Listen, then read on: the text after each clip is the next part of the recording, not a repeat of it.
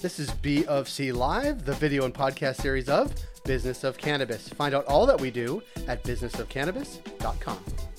Coming up on B of C Live, a conversation with Jeffrey Harold. He is the CEO of Garden Remedies, a Massachusetts based producer and vertically integrated company. We want to talk to him about their footprint, about how unique Massachusetts is, and where they might be headed next. Jeff, thanks for being here. Thanks for having me. Uh, anybody that has Massachusetts over their right shoulder, I would have on almost any time. Love it. I'm Great from Natick, and I was telling you before we came on that my first legal cannabis purchase in Massachusetts was at one of the garden remedies in Marlborough. Um, so uh, I was that was my first purchase. It'll always be my first purchase. I, I saved the receipt. Love it. Come back again. I will. I will. Uh, and maybe that's where we start. Like when I bought, I don't even remember what year it was, but but the Massachusetts industry is has grown. Like, uh, tell us the startup story, sort of how you got into it, and sort of your relative size now. Yeah, the, the, the company was actually founded in 2013 by uh, Dr. Munkacy. So she's a board certified anesthesiologist, um, breast cancer survivor. Really got into the industry from the advocacy side, and you know, helped get a lot of bills and things passed in Massachusetts to kind of get the industry to where it is today. Um, you know, started with a couple of grow rooms and, you know, one dispensary in Newton, Mass back in the medical days. Um, you know, I started with the company when we had about 30 employees, um, still in that world to, to now, you know, we have three stores. So Melbourne or Marlborough, Melrose and Newton. Um, and then our, we have a cultivation out in Fitchburg, so we're vertically uh, vertically integrated. Um, so Dr. Munkacy kind of got into this under under the sense that you know, she went out to California, she traveled a lot, kind of saw the industry and thought there was a way to really professionalize it um, and kind of bring it to the next you know the next realm. Um, so we take everything you know very seriously from a repeatability, from a compliance, safety, um, quality perspective. Um, you know, we love to we love to give tours of our facility because everyone kind of comes in, I think, expecting a bunch of you know people in Birkenstocks and tie-dye t-shirts, and, and they walk around and there's you know some people with with real educations and, and backgrounds, and you know real scientists and and horticulturalists and all, all that good stuff.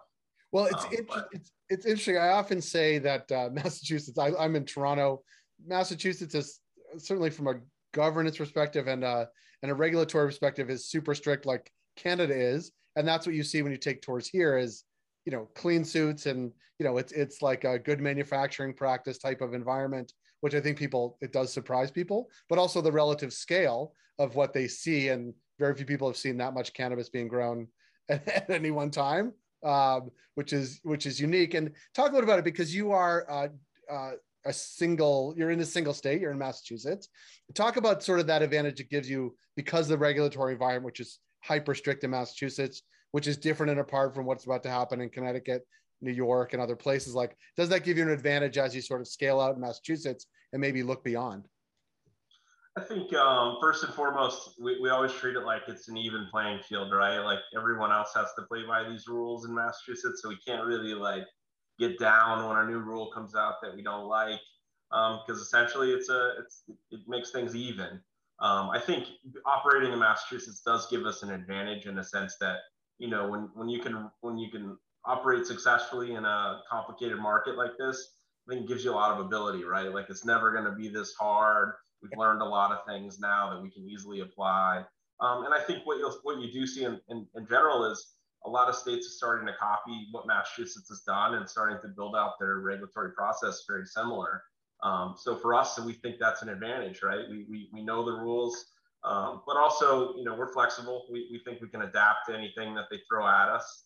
Um, when you talk about Massachusetts, I think a lot of the early regulations were actually to set us up for failure, right? This, this is make it too difficult so no one could ever do it and you got to love the the industry and the people in it because the ingenuity we figured it out right? Pass the testing standards do everything that they wanted you to do. And, and, even as much as i think i was i was reading the regulations i was home and in natick this summer and how delivery works now like two two delivery t- talk a little bit about sort of that because like we have very strict delivery guidelines in toronto but these are like way more than that Yeah, so we actually launched delivery about two months ago for adult use out of our Newton dispensary. So we deliver um, within two hours generally to the greater Boston kind of metro area. Um, it's definitely complicated. I think I think we're going to see some easing in that world, um, just because it is, you know, the expense is crazy. Um, you know, they tried to they tried to make it um, early access for social equity um, aspects, which is great. Um, but also by you know the rules you're talking about, like they're, they're required to have two people in a vehicle. Um, they have to have body cameras, GPS tracking. Um, there's a whole you know unmarked vehicle. There's a whole bunch of rules that really make it um, you know difficult to operate. So I know you know I know they're working on it. I know you know the the group um, Your Green Package that we work with is lobbying um, to try to turn it around. Um, yeah, it's difficult to operate. It's definitely difficult to make any money. You know, two people sitting in a vehicle all day, especially in Boston traffic, makes it uh, makes it pretty hard. Uh, it's like uh, yeah, if there's any place that's it's like that, and maybe L.A. It's like it's just people sitting in traffic most of the time. It doesn't yeah. doesn't lend itself. It's, it's also difficult to get to the two hour that you're talking about, but Newton, I mean, just fairly central location, obviously. Um, and, and talk a little bit about sort of uh, how you see you talked about sort of the vertical vertical integration within Massachusetts. Like, are there next horizons where you're saying we could take this model and expand in Massachusetts? We could take it to to neighboring states or non-neighboring states that look a lot like the regulatory environment in Massachusetts. Yeah, I think um, you know, as a company, we decided pretty early on to focus specifically on Massachusetts. Um, I think you know, if you look at a lot of the MSOs that are out there, they have a lot of flags planted but they don't really have operations, uh, you know, ingrained in, in the area, or really, really a real commitment to the, the communities and things like that. Um, so we took a different approach. You know, we we st- took a step back and said, look, Massachusetts is going to be, you know, two and a half, two and a half billion dollar market. Like we don't want to get distracted chasing all these other pretty shiny things and and leave, um, you know, not pay attention to what's right in front of us. Uh, so we have been focused here. You know, we built out our cultivation, our team um, our retail footprint. Um, but we have reached that kind of critical mass where we've, you know, we've got every license you can have essentially in Massachusetts. So now it's, well, where do we go from here? Um, and, and, you know, when we think about growth, you know, it's great. Investors want it, want it, right? And everyone keeps everyone happy. Um, but also, we think we have a unique team over here that if we don't grow, then we don't continue to create opportunities for them. Um, which then, you know, maybe they start thinking about going elsewhere, which is the last thing that that we want. Uh, but you know, to, to your original question, we, we think Garden Remedies is a pretty regional brand. Um, so we'd like to really keep it like Northeast focused, um, grow on, you know, build on the um, infrastructure that we already have uh, and kind of expand that way. Can, can you talk? I'd love to sort of dive dive one into one more thing, and that is uh, Massachusetts. The, the cities and towns have enormous power, right?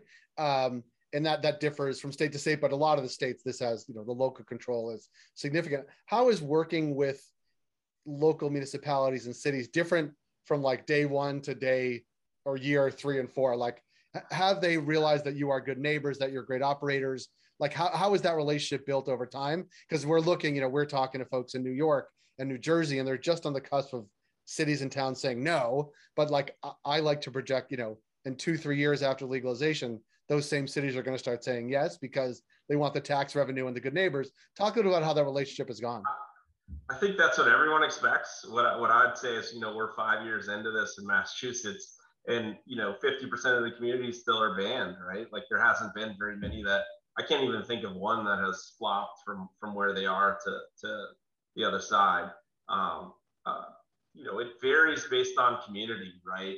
Uh, a lot of communities have different things that they're focused on. Maybe they're in a, a tax situation or a job situation that might be more appealing to, um, you know, for new businesses. Others, you know, maybe this is a way down the list of things that they're worried about, and they give you very little time a day. Um, what I can say is, you know, I was in a city council meeting a few weeks back, and there's still people who show up and think cannabis should be illegal, and they like to go on record about it every single time even if you're there to uh, you know get a get a new sign put in your parking lot they're there to complain about how cannabis should be should be illegal um, so I, I think it gets easier right it's it's less of you know I think being early is tough because early also comes with a lot of volume, which scares people. You know, we're we're in um, we're in Newton, and Brookline was one of the first stores to open in Massachusetts. It really shook up the Newton politics because there were lines around the block, traffic was crazy. You know, they thought that that was how it was going to be forever. Um, so they kind of put additional restrictions and things like that uh, on it. But uh, it, you know, it eases over time. Public perception is still, you know, it's still only depending on what you look at, 40 to 30 percent of people. Pretty pretty strong objection out there right now. Um, so I think you gotta, in terms of New York, you, I think you really gotta look at where where public opinion is strong to begin with, and really start there. Yeah. Because um, you know, convincing, changing people's minds is very difficult in what we. Especially when you're trying to adhere to regulations, start a business, hire people, cultivate, distribute, manufacture products, all of the deliver, right? If that's really complicated. But I, I enjoyed I enjoyed sort of hearing the Garden Remedy story, hearing about your story, and hearing about the local city councils in Massachusetts because that uh, that that strikes my fancy and sort of my background being from Natick. But I want to thank you for making time, and I look forward to connect with you down the road and hearing more about sort of the rollout in Massachusetts and how it's going. Yeah, appreciate it. Thanks, Jeff. That was Jeffrey Harold, the CEO of Garden Remedies. If you like this program, please rate and review us wherever you heard the show. It helps support the work we do. We're able to do what we do because of ongoing partnerships with Alterna Savings, Cannabis at Work, Cannabis Benchmarks, CannDelta, Gallagher, Headset, and Torkin Manes. Find out all that we do at businessofcannabis.com.